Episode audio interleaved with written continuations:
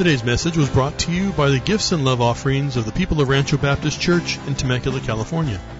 Pastor Jason Swanson is our senior pastor here at RBC, and this message was recorded during our regular Sunday morning service times. Pastor Jason is currently in a series he's calling a walk through the book of Acts, Jesus at Work. In this part 53 of Pastor Jason's walk through the book of Acts, Jason today talks about a unique salvation. Let's join Jason now in his sermon entitled A Salvation Story.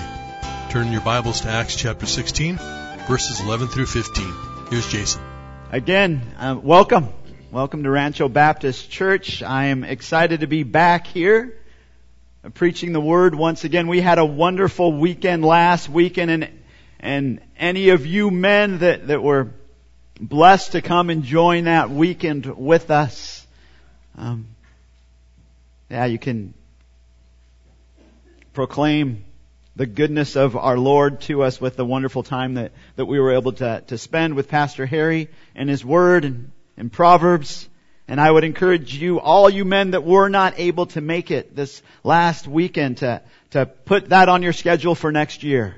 It, it was such an encouraging and wonderful time as men to gather together and to spend time in His Word and uh, spend some time having some fun with such things as uh, frisbee football, ultimate frisbee.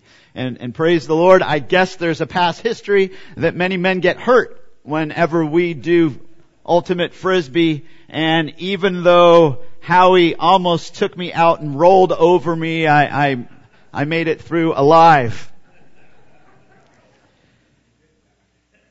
This morning, we are going to be opening God's Word once again to the book of Acts. It is our practice to go verse by verse through books of the Bible and we have been going through the book of Acts for over a year now.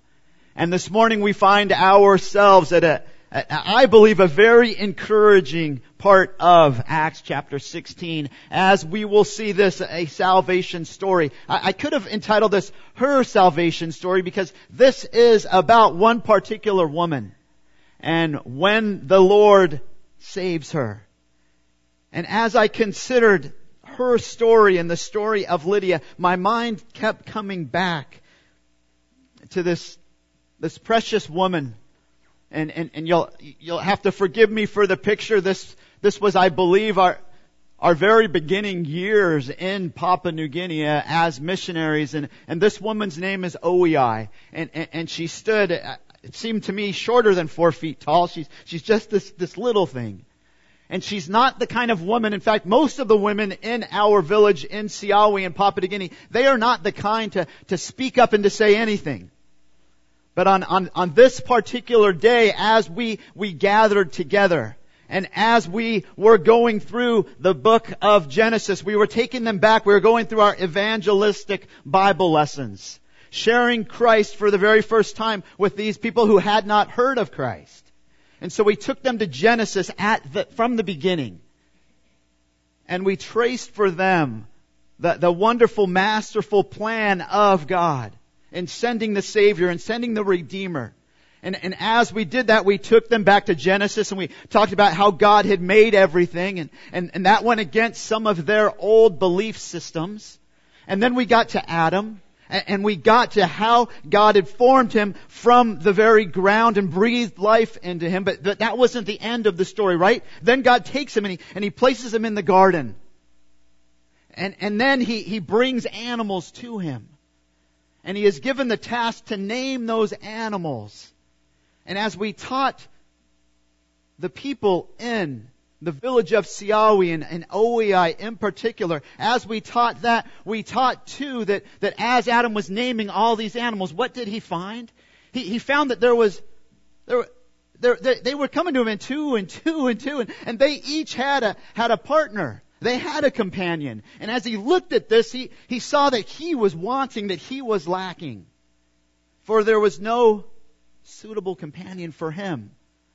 And, and that was all the backdrop that God was giving him, Adam, a, a, a picture, a lesson in what God was about to do for him, right? And so then what does God do? God causes him to go to sleep.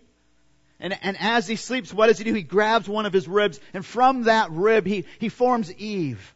And then in this beautiful picture of marriage, right? He brings Eve, he presents her to him.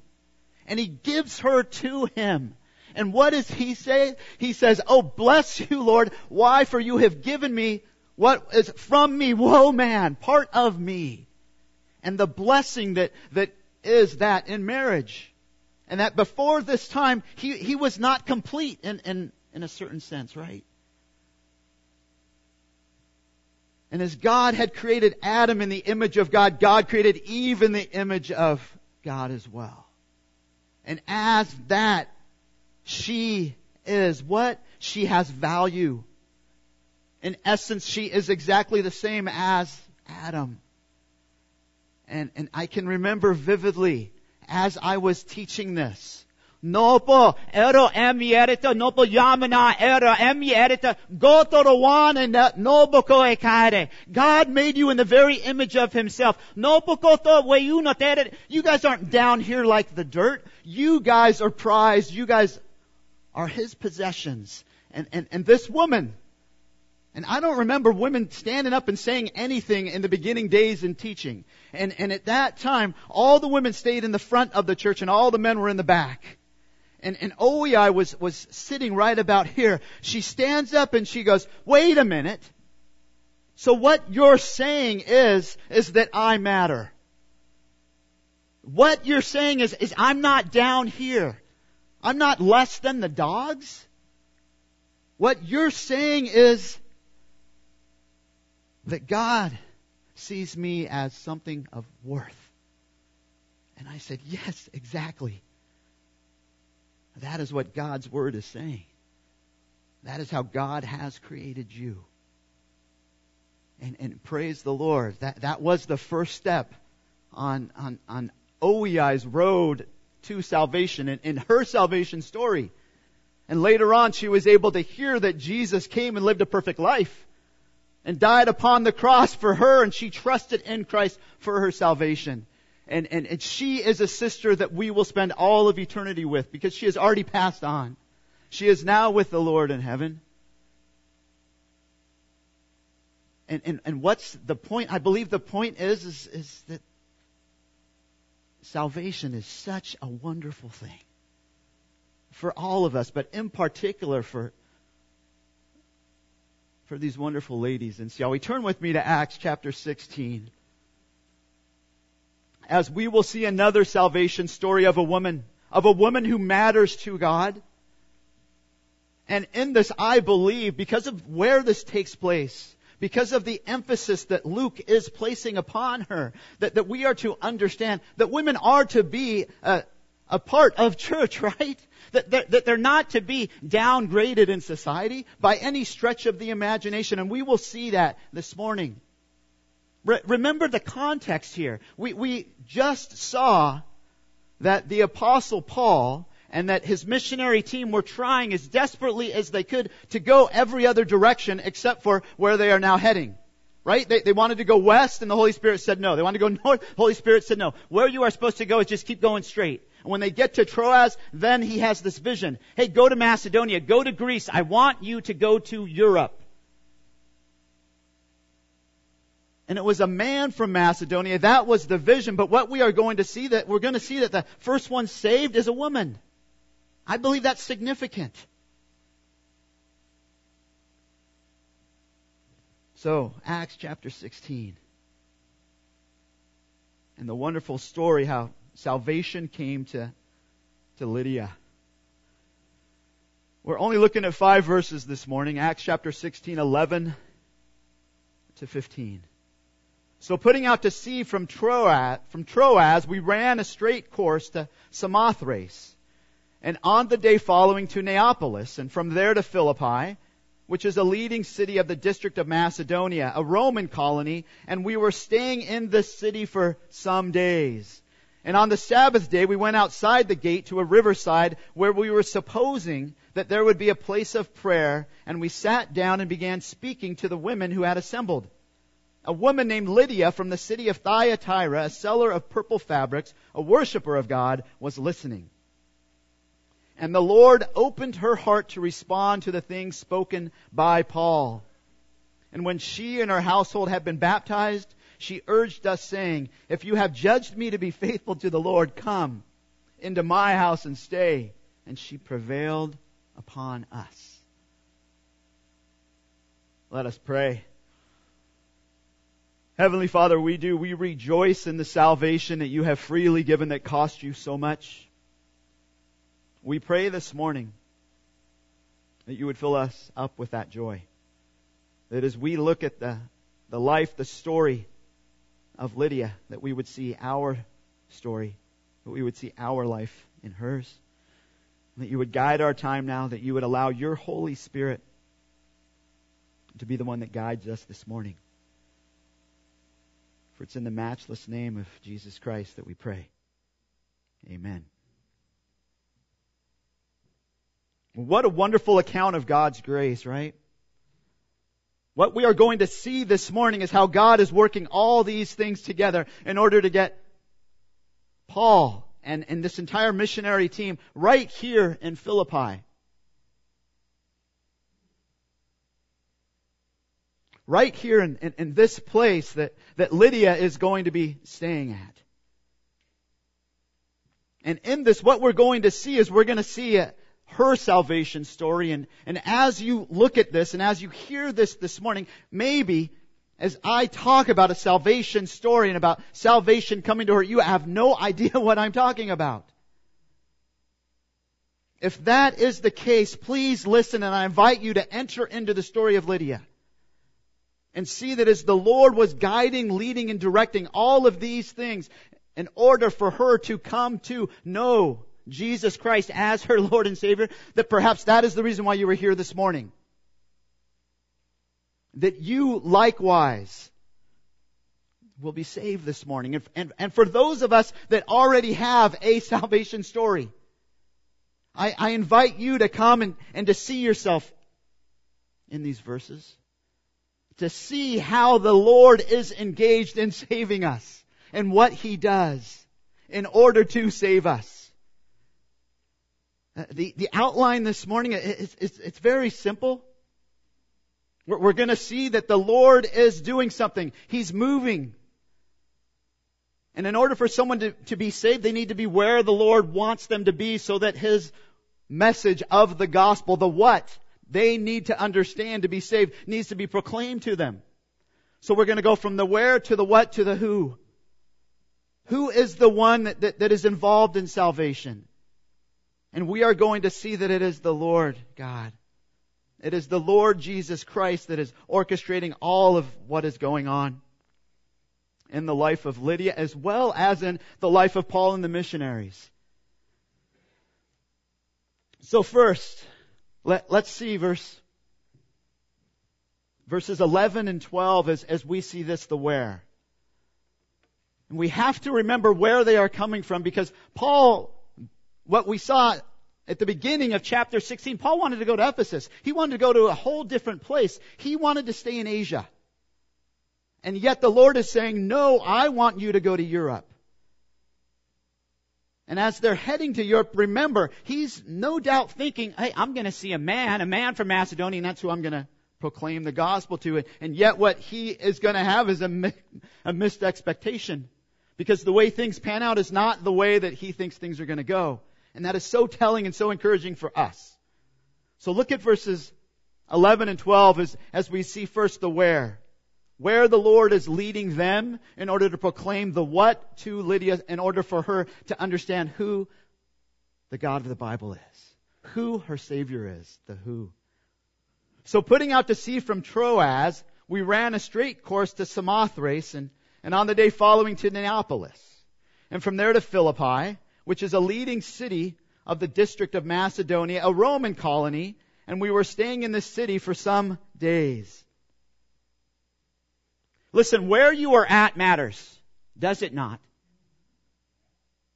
For generations upon generations, that the, the, people group, the picture of OEI that I showed you, where they, where they were at mattered. Why? Because they were outside the gospel witness. They had never heard of Jesus Christ before.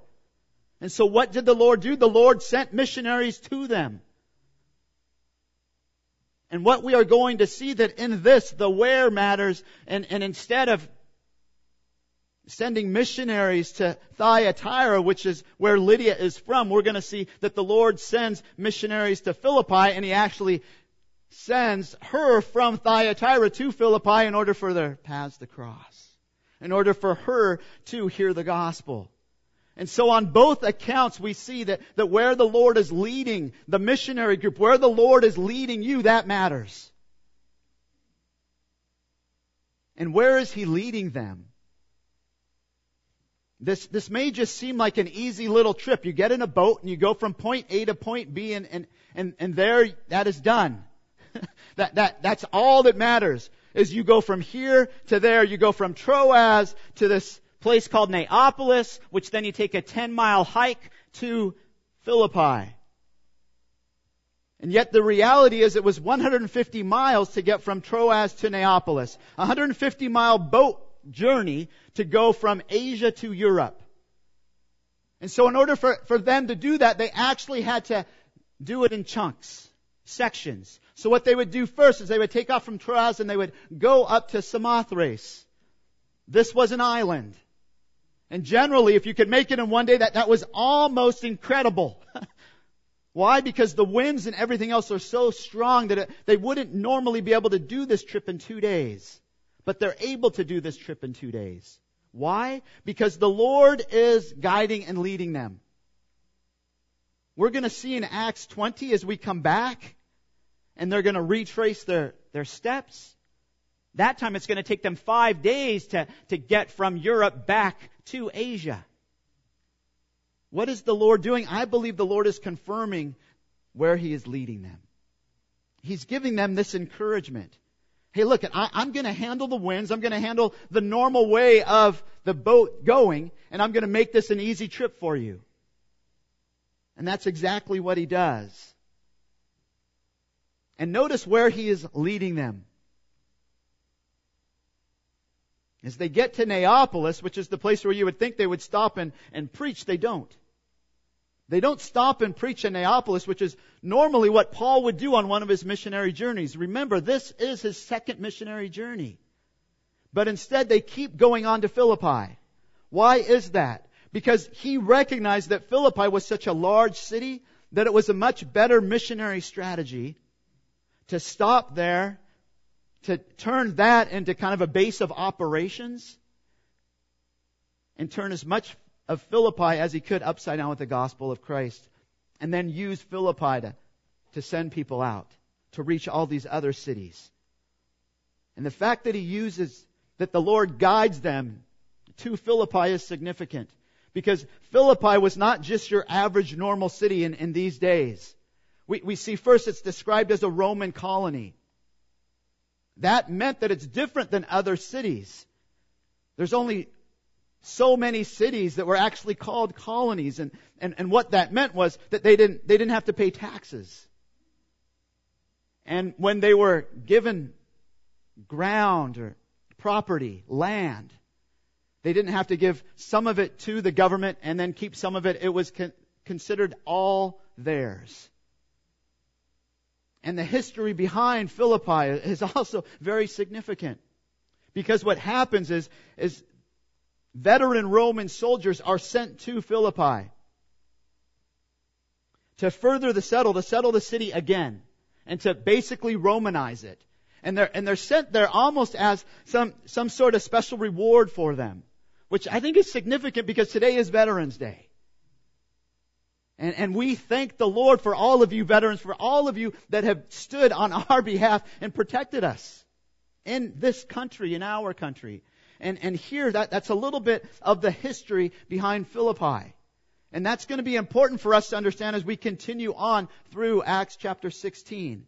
Because what this means is that they were very patriotic towards Rome. Because what these soldiers did, these veteran Roman soldiers, is they came in and they gave the prestige, they gave the language, the custom, the customs, as, as well as the very ambience of Rome, and they brought that all with them. And so as a result, Philippi is, is very Roman. And in the beginning here where we see Lydia, we don't see that coming to be any kind of problem. But later this will become a problem. So what happens? So, so we see that this group of four, these missionaries, and, and remember, we're, we're talking about Paul, we're talking about Silas, we're talking about Timothy, and then we're also talking about Luke, the author, who, who is now speaking from, from the vantage point of first person plural. He's saying we, we are going from here to here to here to here. And as they are heading and as they're taking this 10 mile hike to Philippi, no doubt what they have to be thinking is, who is this man from Macedonia, right? Paul, what, what did he look like? Was he tall? Was he short? H- who is this? Look at verse 13. And on the Sabbath day, we went outside the gate to a riverside where we were supposing that there would be a place of prayer, and we sat down and began speaking to the women who had assembled. So we f- see first, okay, now, now they're where the Lord has them. But the, what the Lord wants them to now do is to communicate the what. So they start speaking. But did you notice who they start speaking to? To the women. And did you notice too that, that they, they had this expectation? They were supposing that there would be a place of prayer. They were supposing that there would be a synagogue here. But as they get to Philippi, and they go outside the city gates, and they go to where normally a synagogue would be, there is no synagogue. That lets us know that there was, there was not a large population of Jews in Philippi at this time. Because in order to have a synagogue, you had to have at least 10 men. And so there were not 10 Jewish men in Philippi to start a synagogue. And yet, instead of having this mixed, this missed expectation upset them and depress them, and them saying, okay, you know what, let's just walk away from this, let's go back. Let, let, us get back on the boat and go back to Troas. Why? Because this is not working out. I thought there was supposed to be a man from Macedonia here that we were going to proclaim the gospel to, and instead there's women. What is going on? Does the Lord really want us to speak to women? Yes, He does. You know what's so significant about this? Is that Paul is a Pharisee. And do you know what Pharisees think about women, about teaching women? They won't. They, they wouldn't have taught women by themselves. That's not what a Pharisee did. In fact, as, as, as Pharisees even thought about women, they, they said, thank the Lord that, that I'm not a woman. That's the way they looked at women. They downgraded them. And, and what is, what is Paul doing? He's revealing to us the change that has happened in his heart that he now sees, man, women are important. Women are to be part of Christ's church. So yes, by all means, men, let's proclaim the gospel. And, and notice who's speaking. It's not just Paul. It's all four men are engaging with, with these ladies.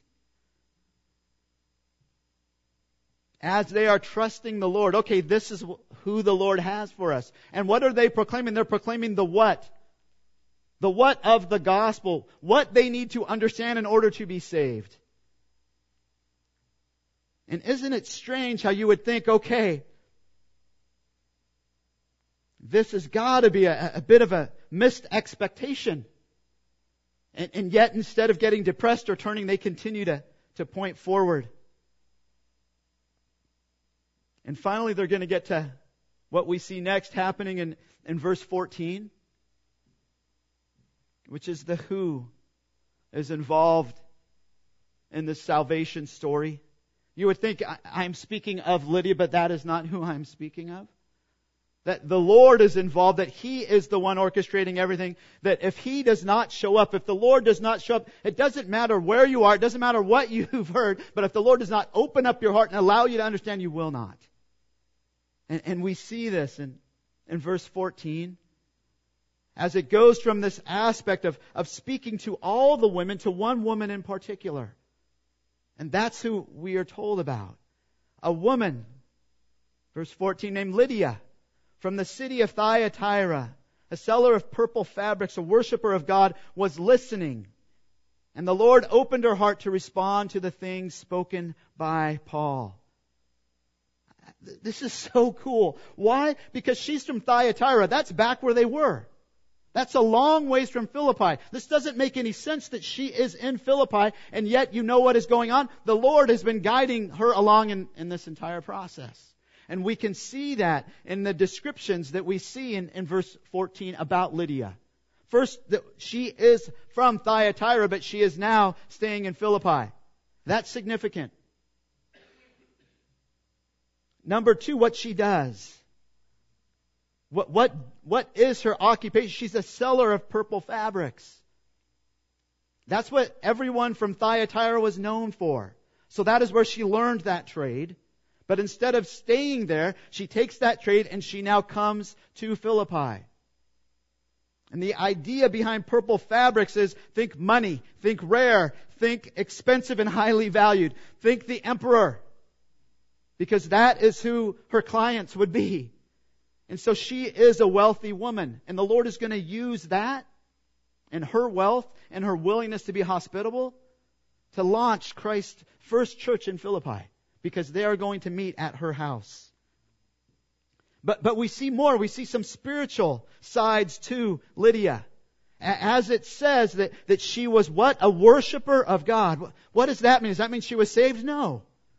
That means that she was following Judaism that somehow, perhaps back in Thyatira, she met some Jews. And she heard about Yahweh. She heard about the God of the Israelites, and she wanted to learn more and more about Him.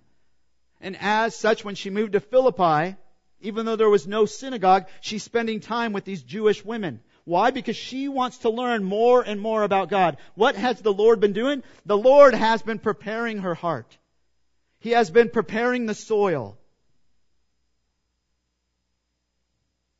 He has been seeking after her and working all of this to get her to this point, to where these two roads would collide, that she would be where he wants her and, and she would be able to hear what he wants her to hear, so that she would understand the who of the Bible. Which is what we see he is leading her to. And the final thing that we see, and, and don't miss this, that, that not only is she where the Lord wants her, not, not only is he preparing her heart and allowing her to take the first steps towards salvation, but he allows her to be listening. To be listening. That this isn't just hearing. That, that she actually is listening to what is being presented. Do you know many people come and they hear, but they're not listening? Maybe you can relate. I find myself hearing but not listening all the time. Just ask my family. Just the other day, we were supposed to go to my mom's house. I guess Shannon told me to, to, to get these muffins and, and take them off the stairs and put them in the car. And we get to my mom's house and she's like, where are the muffins? And I'm like, what muffins? Well, well, honey, you actually said yes when I told you about the muffins. And I'm, oh, really? What? I, I was hearing, but I wasn't listening. And, and what is she doing? She is indeed listening. She has a hungry heart. But having a hungry heart, listening, being where the Lord wants you still is not enough. Still is not enough. What has to happen? The Lord has to show up. The Lord has to come and open the heart. notice what it says.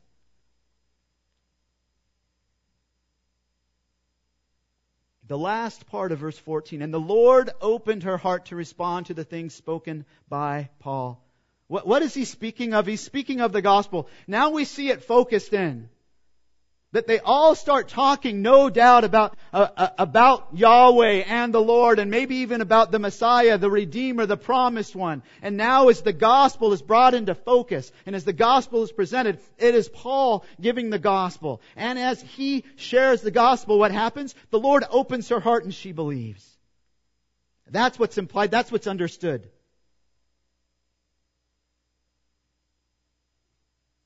Man in his truly spiritual state, in the condition that he is, being a sinner, being totally depraved, he, he's dead. Right? That, that's what scripture teaches. That he is separated from God. And what has to happen? God has to step in. God has to do something to help him understand, has to open his heart, open his eyes to understand that's exactly what is going on here. What a sweet picture of salvation. Why would I consider this sweet and so encouraging? Because it allows me to recognize when I share the gospel with someone, my, my side of the deal, so to speak, my responsibility is to be faithful with the message. But it is God's work to change the heart, to open the heart, and to allow someone to truly understand. And that is exactly what is going on here.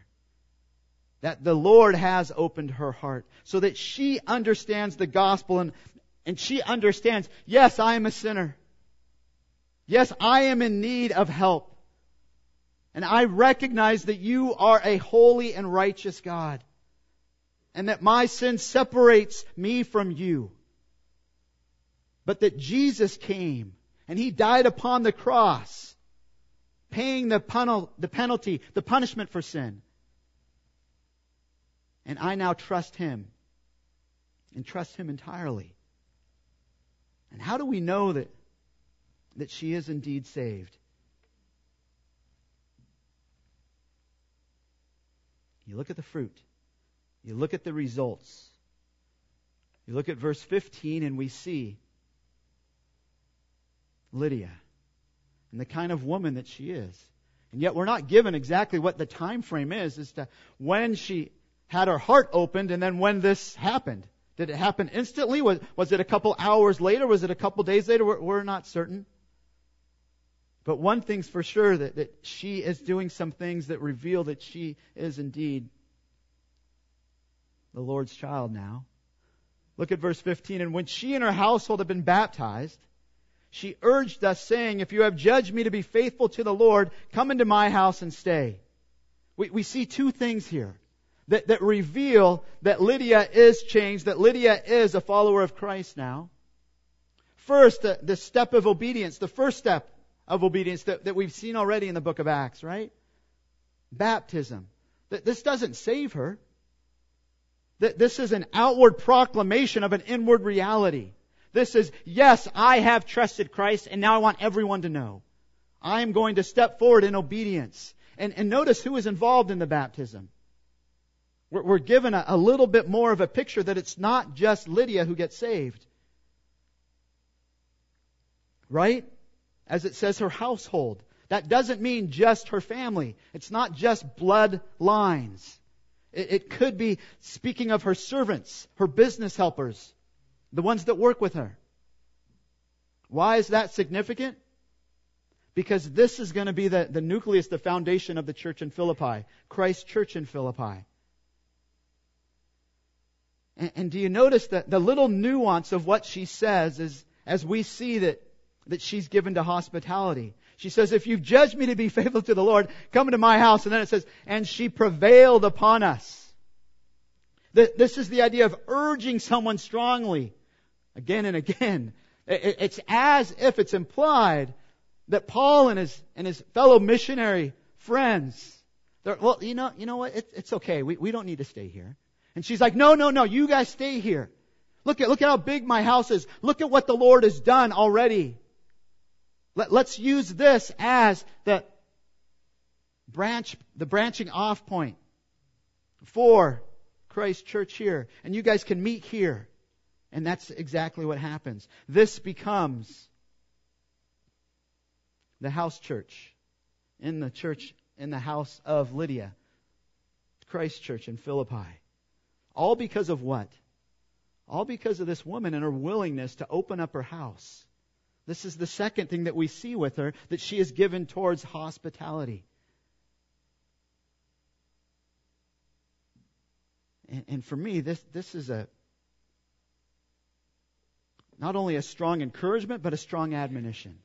Especially as we consider what time of year we're coming into, right? Thanksgiving is just around the corner. Perhaps the Lord would, would encourage us all this morning with this as we look at the life of Lydia to step out of our, out, out of our normal zones and to reach out and to bring some into our home, some of our neighbors, and invite them to come and spend time. Or, or perhaps someone at church that you don't really know that well yet. And yet you've seen them. And, and, and this would be an encouragement. Hey, you know what? Would you like to come over and eat at our house this weekend? Or perhaps as you hear that missionaries are coming to visit RBC, perhaps that's what this looks like. That, that you help in, in those ways.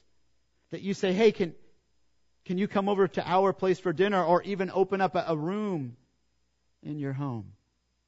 That's the kind of woman that, that Lydia is. That, that's showing the results. And, and why this is so significant is, is that for a Jewish woman, this would have made sense. Because this is what the, the Jewish people did.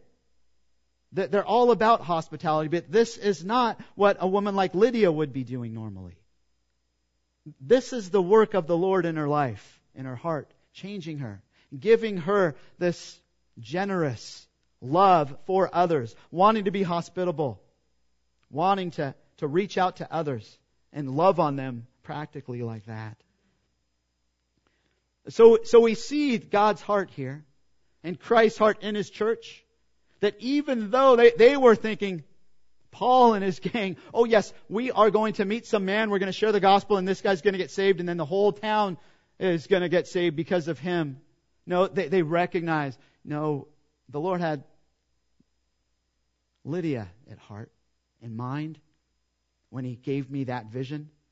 And how encouraging to see that the Lord continues to guide and lead and direct even in, in, in places where perhaps their expectation was something else. So what, what do we do with some of this? Let me give us some points to ponder, some things to consider this week. Consider this, okay? So, so Paul and his companions, they made the trip from Troas to Macedonia, and they, and they do it in two days. That's not common. It could take possibly weeks. God indeed is guiding their steps. So, so how encouraging to receive such a confirmation. How does God give us confirmation today that we are heading the direction He wants us to go? We, we've already seen this in the life of Paul. How was he giving confirmation? There's negative confirmation and positive confirmation. Earlier in chapter 16, the way that he was confirming was closing doors, saying, no, you can't go here, you can't go here, and now a wide open door. And he confirms it even more by giving them safe travels and quick travels. How would that look like for you in your life? The Lord closing doors and opening doors. Number two and three, how does the story of Lydia's salvation encourage you to share Christ with others? Recognizing that it's not up to you. That, that, that the Lord is the one who opens the heart. That the Lord is the one that allows someone to understand the significance of their sin and their need for a Savior. And perhaps He'll give you an opportunity this week to share with, with a Lydia that's just been primed and ready and is just waiting to hear the message. Number three, consider how Lydia desired to be a blessing to others in the way of hospitality. What can you learn from Lydia? How might you be more hospitable? How might I be more hospitable in our families? Let me close our time. Heavenly Father, thank you. Thank you for the testimony in your holy word of how you saved Lydia, of how you worked all these things out, how you, you led her from Thyatira all the way to Philippi so that she could hear your precious good news. Teach us, Lord, to walk before you, to, to be bold, to share you with others, to be hospitable as you would have us to be, and to see you at work, and to rejoice in the salvation that you have freely given to us, Lord. Thank you for opening our hearts and allowing us to, to trust you and now to walk with you. In Jesus' name, amen. Hey, thanks for being with us today. It's always a pleasure to serve you with this CD ministry. Here at Rancho Baptist Church, our mission is to glorify God by making disciples who love God, love others, and live to reach their world for Christ. And if you have any questions regarding this sermon, or just perhaps knowing God in a deeper way, don't hesitate to give us a call. Our phone number is area code 951 676 2911. Or you can reach us on the web at www.ranchobaptistchurch.org. That's www.ranchobaptistchurch.org. Have a great day in the Lord, and God bless you as you continue to walk with Him.